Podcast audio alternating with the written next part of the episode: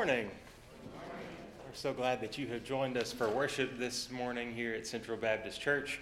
Whether this is your first time here with us or whether you've called this place home for decades, we want you to know that your presence here is a blessing to us, and we're so glad that you have joined us this morning. You'll find in the pews uh, some visitors' cards if you'd like to know more about Central.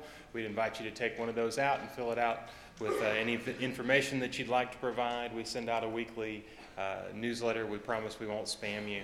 And, uh, and we will uh, provide some information and let you know a little bit more about what's going on at Central. Also, you can always find out more at the sign up table out in the foyer. Um, as you're leaving today, we invite you to do that as well. If you've got any questions or there's anything we can help out with. Uh, this, uh, this past week, we had our writers' workshop, and I'm always thrilled to get together to meet with our writers and to find out what people are working on. We always, uh, it's amazing how many different ways uh, folks can take a prompt or a story and we can go in different directions. One of the things that somebody mentioned this week was um, how his life and his journey he saw intertwining with uh, the journeys of so many others. Ancestors who'd gone before. And then you think about how those journeys have all intertwined into the journeys of, of states and of countries and of hemispheres and of the world over time and of humanity as well. Uh, and it's an interesting thing to think about how our little thread, our little journey can be a part of this larger tapestry of life. And so uh, this weekend, as we celebrate the life and legacy of the Reverend Dr. Martin Luther King, this feels more and more um, imperative uh, to think about as we think about how our threads and our journeys weave together with those around us and how those make a difference in, uh, in the community and in the life of our world and in the life of humanity. And we think again at those beautiful words about how the arc of history can bend towards justice. And we uh, pray and hope that our lives can be part of that too, that bending uh, of, uh, of history toward justice. So let's worship together this morning.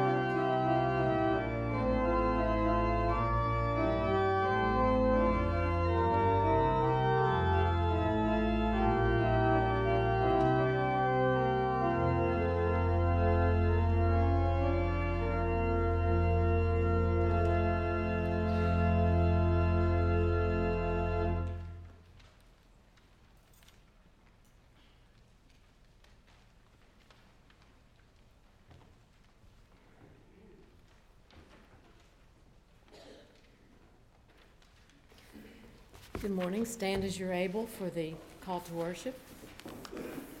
O oh God, you called us by name to come, and we respond with delight and gladness. In joyful obedience, we come to worship our God. Rising out of the depths of despair, we gratefully gather for worship.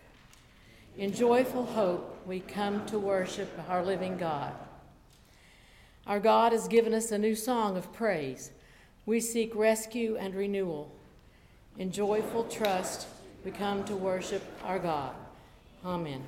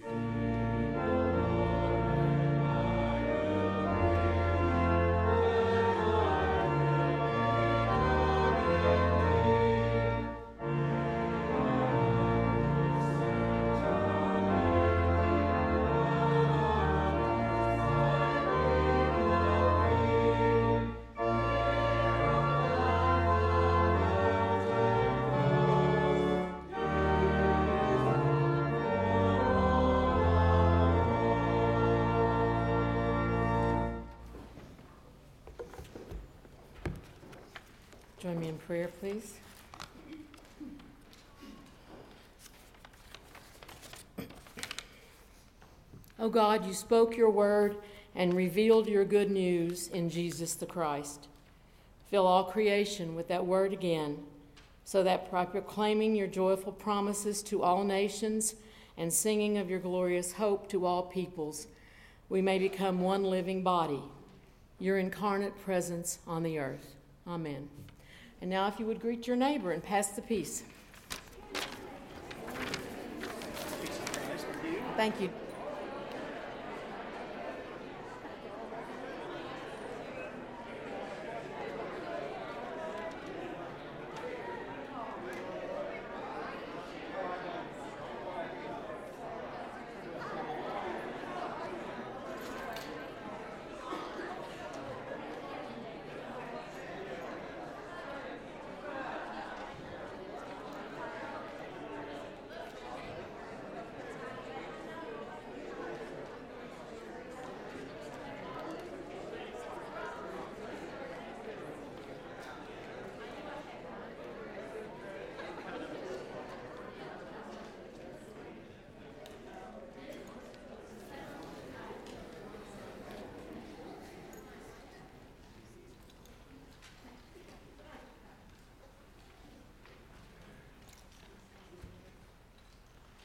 I invite you now to join me in our spiritual practice with our litany in your bulletin. When all was darkness, God created light and called it good.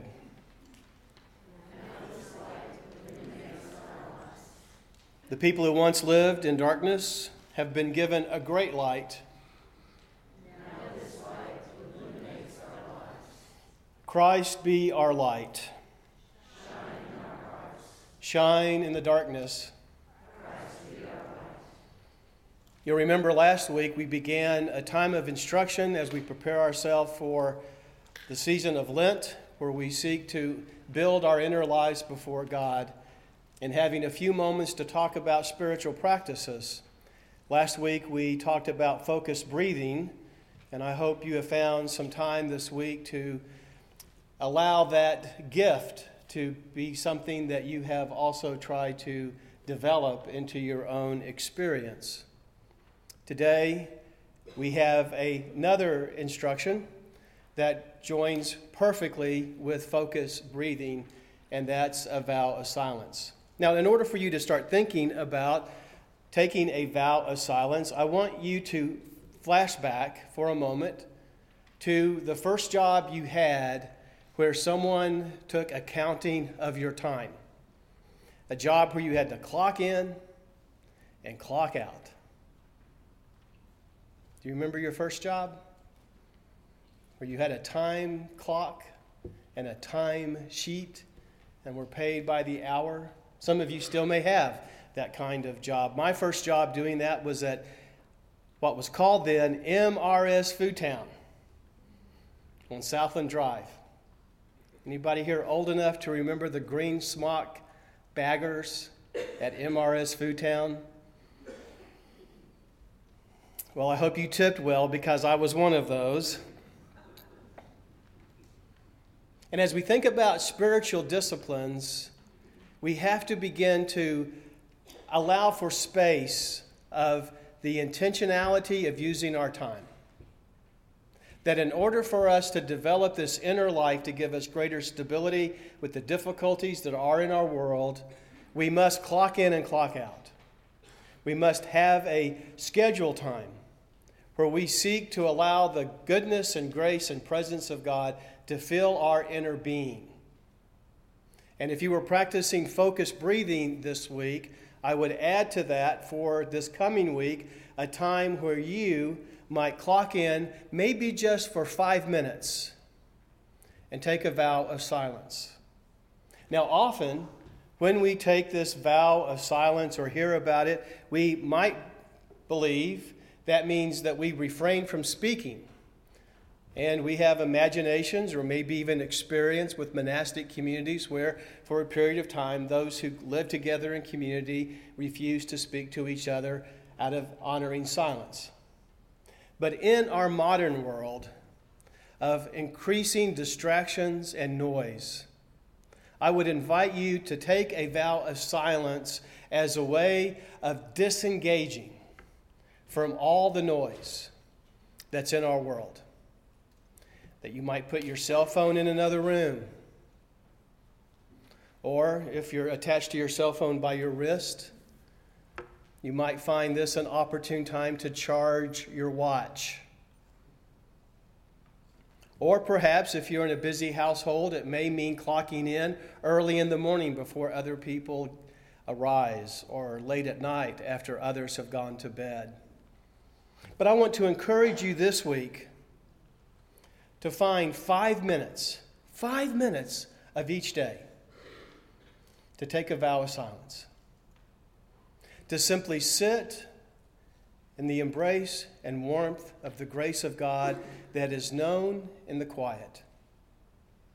A time for you to disengage, a time for you to not have your mind be stimulated, a time for you to have one of the most important gifts that we ever experience in life and have forgotten so much, and that is the gift of boredom, of not doing anything of not being busy with anything. That traffic flows best not when everyone's going fast, but when there's space and when you create space around you. For some who live alone, you may feel like all I do is live in silence. But for you, also, there is the invitation to allow your silence to be structured as a holy moment of sacredness where you take off your shoes because you are in the presence of God. Five minutes. Five minutes where you clock in and clock out. Five minutes where you allow your mind some space, your soul some room to grow. Five minutes where you're not busy doing something, thinking about something, worrying about something. Focused breathing will help discipline that time for you. But can't you say we all need a little more time? And is five minutes too much to give for God? So, I'm going to give you 90 seconds. 90 seconds to begin today a vow of silence.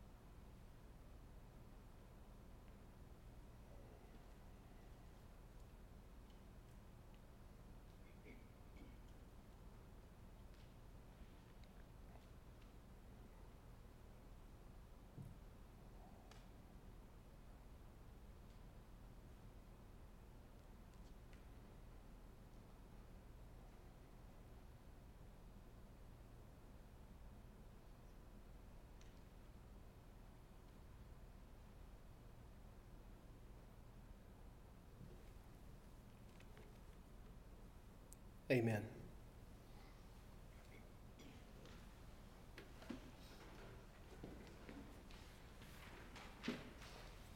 Our Hebrew scriptures this morning come from the 40th Psalm. I waited patiently for the Lord, who inclined to me and heard my cry. The Lord drew me up from the desolate pit out of the miry bog and set my feet upon a rock, making my steps secure. A new song was put in my mouth, a song of praise for our God. Many will see and fear and put their trust in the Lord. Happy are those who make the Lord their trust, who do not turn to the proud, to those who go astray after false gods. You have multiplied, O Lord my God, your wondrous deeds and your thoughts toward us. None can compare with you. Were I to proclaim and tell of them, they would be more than can be counted. Sacrifice and offering you do not desire, but you have given me an open ear. Burnt offering and sin offering you have not required. And then I said, Here I am in the scroll of the book, it is written of me. I will delight to do your will, O my God. Your law is within my heart. I have told the glad news of deliverance in the great congregation. See, I have not restrained my lips, as you know, O Lord. I have not hidden your saving help within my heart. I have spoken of your faithfulness and your salvation. I have not concealed your steadfast love and your faithfulness from the great congregation. Do not, O Lord, withhold your mercy from me. Let your steadfast love and faithfulness keep me safe forever.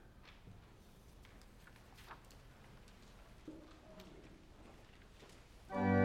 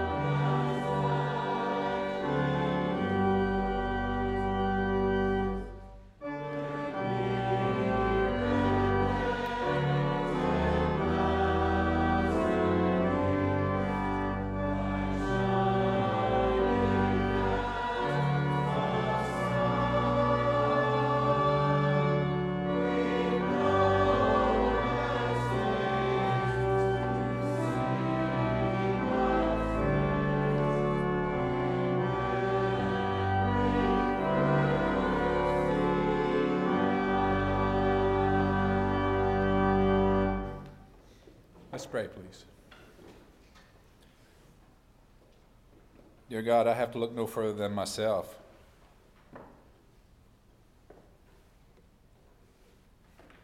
To realize how amazing your grace is.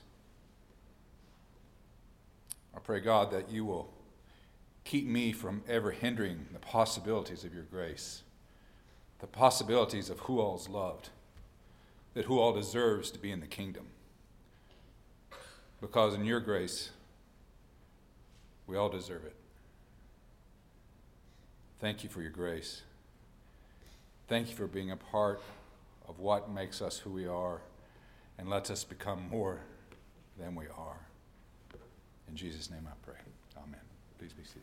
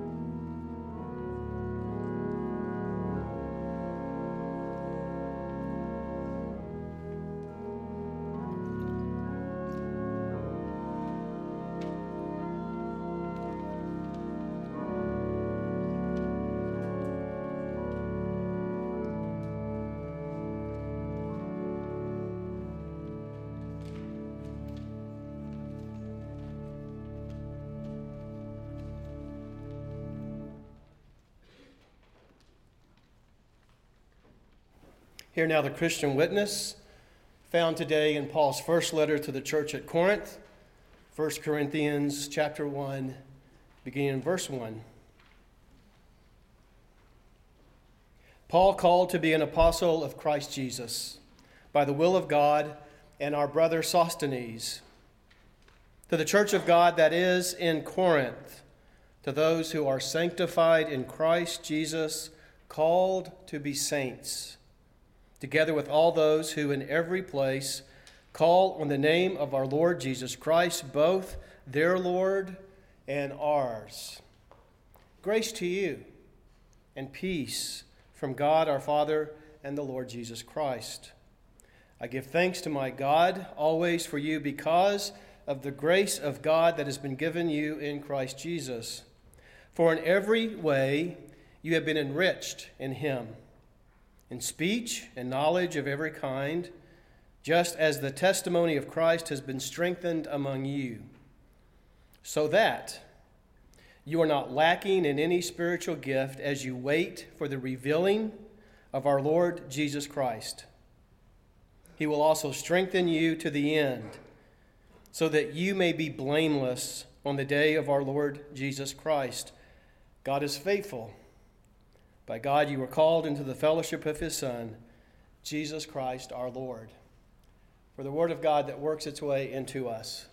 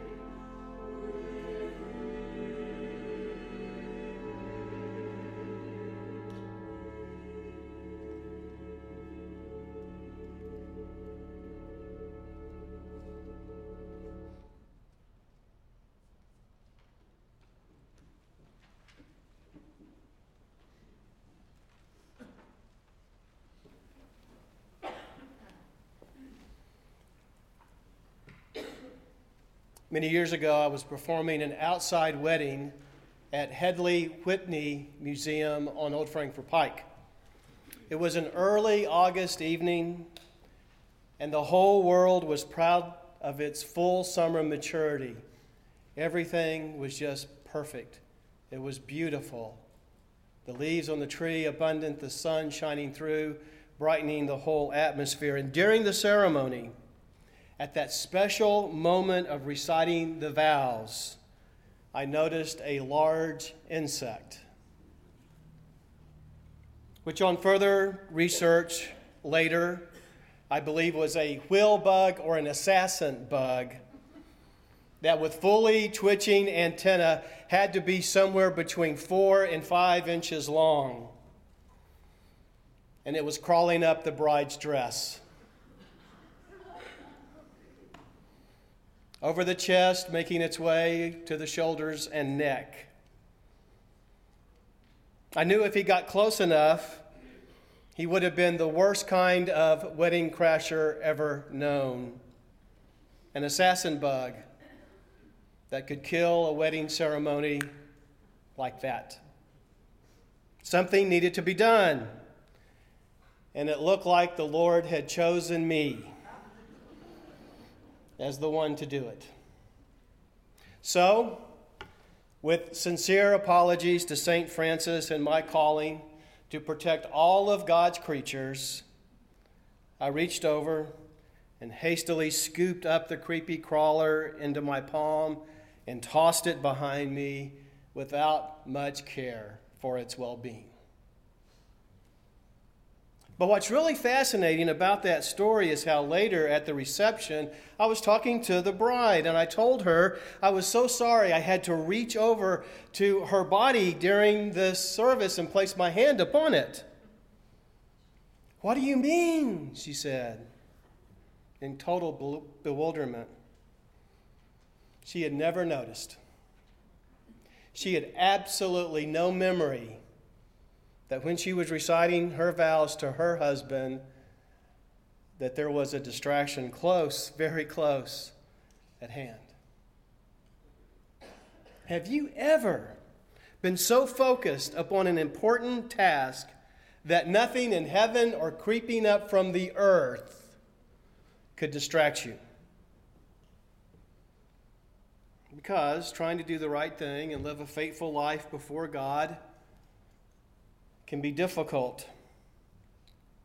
Even when you desire to do what is best and good and the most that you can offer in any situation, others around you will distract you.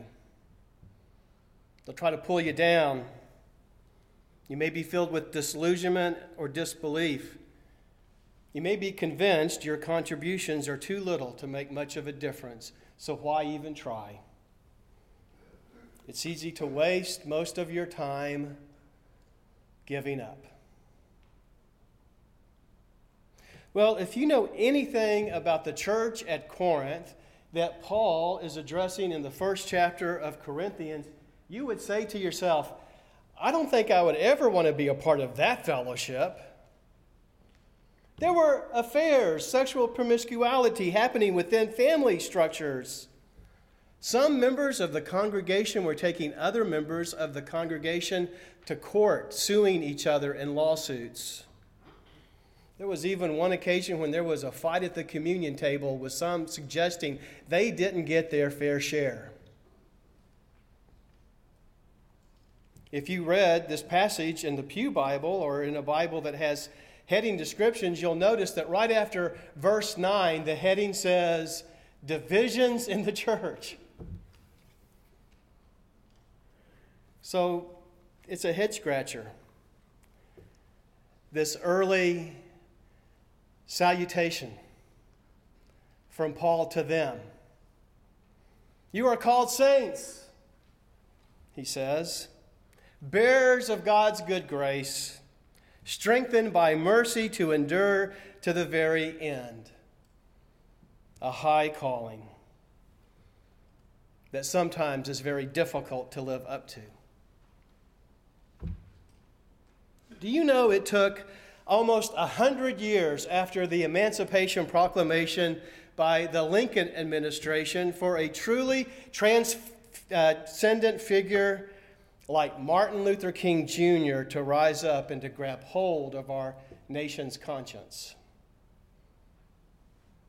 Allowing us to think about this struggle for justice and equality and fairness, a struggle that continues even into our own times. If we are praying, When, oh God, will you help us? then our prayers are deeply legitimate. I ask, as Americans, will we ever rid ourselves of the scourge of racism?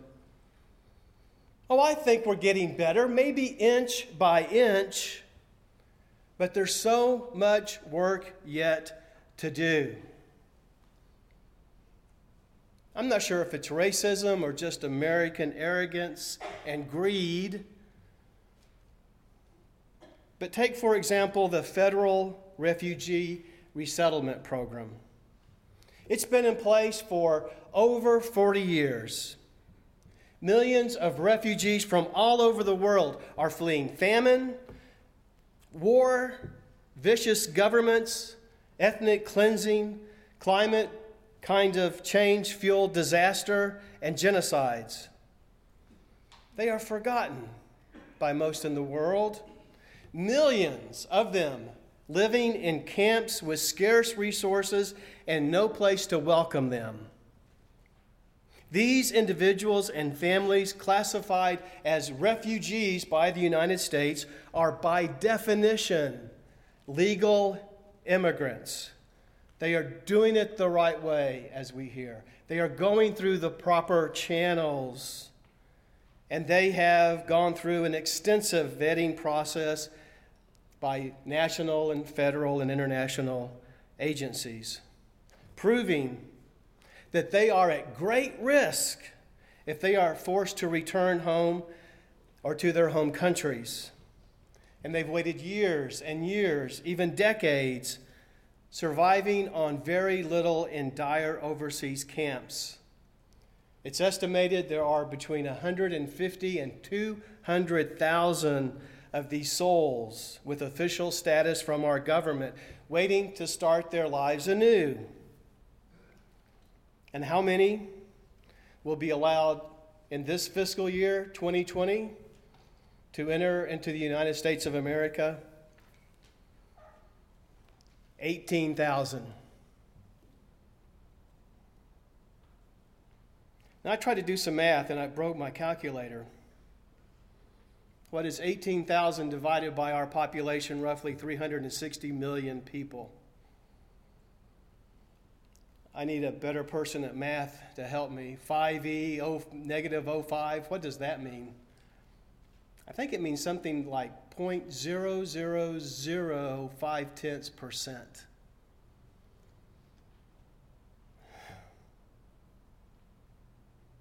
So, the question I have, not only for Americans, but for the professed Christians who live in this country, is how much room is left over in our heart for the refugees of the world?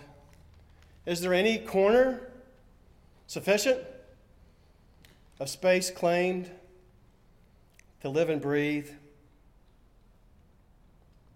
And especially, especially for a country of professed Christians, how much room is there in your heart for the refugees of the world? What does Jesus call us to do? Have not our communities been enriched by those who have endured hardships and those who value the freedoms and opportunities that we who have won the birth lottery can take so quickly for granted?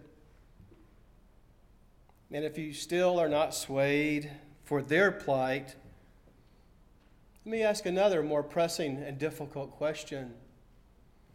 What burden do we in the white community bear of the struggle that still exists in the black communities? Zero? Zero percent? Is that the best? you and I have to offer? Has God's love stopped working? Or have we, God's people, stopped loving others as much as we claim Christ has loved us?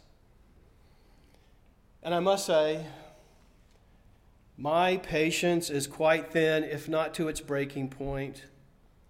When leaders give lip service to Christianity while promoting policies that make a mockery of every single thing Jesus taught and lived and breathed. Their words are shameful, and their actions betray this sad lament of history where protection of power overrides compassion for neighbor. I think the faithful sing a different song, don't you? The faithful hear a different message as they march toward this calling of God that we are called as saints in Christ to extend the mercy of God to the world.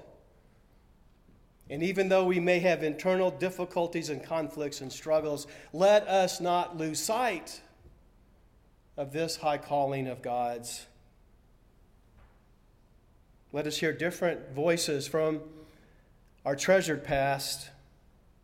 May we be lifted to new heights, eyes fixed, by remembering these words a letter from a Birmingham jail in 1963.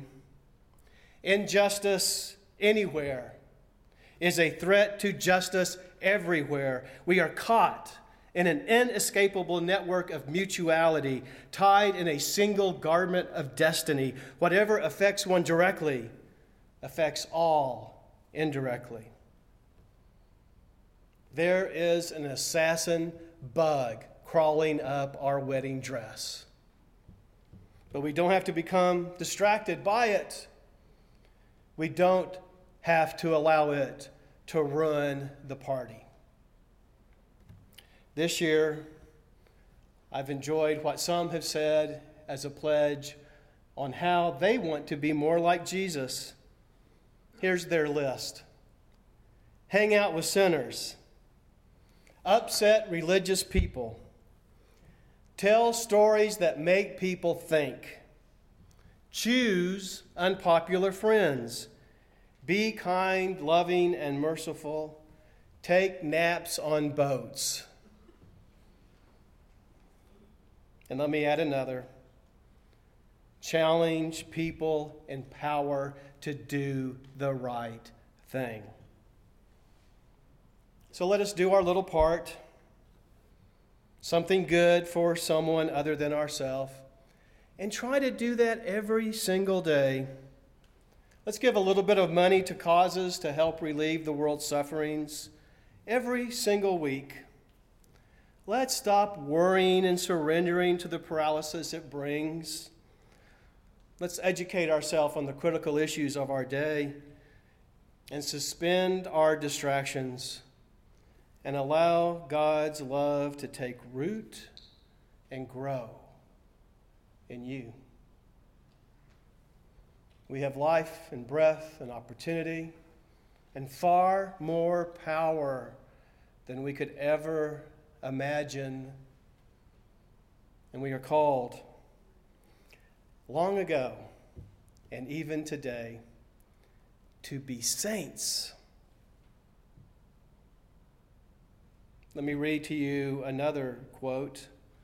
A white southerner American writer and Nobel Prize laureate from Oxford, Mississippi.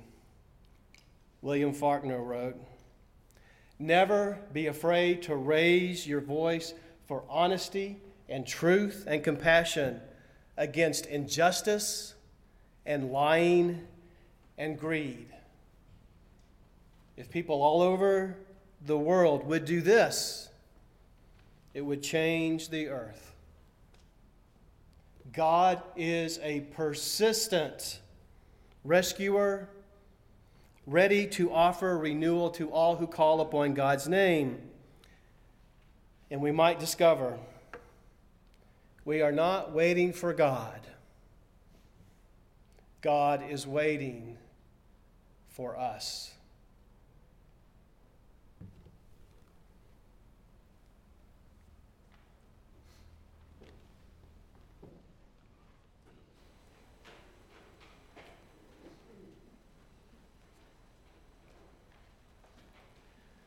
We close our service with this wonderful hymn Lord Jesus, you shall be my song. Let us stand and sing in response as God leads us and as we stand and sing hymn 737.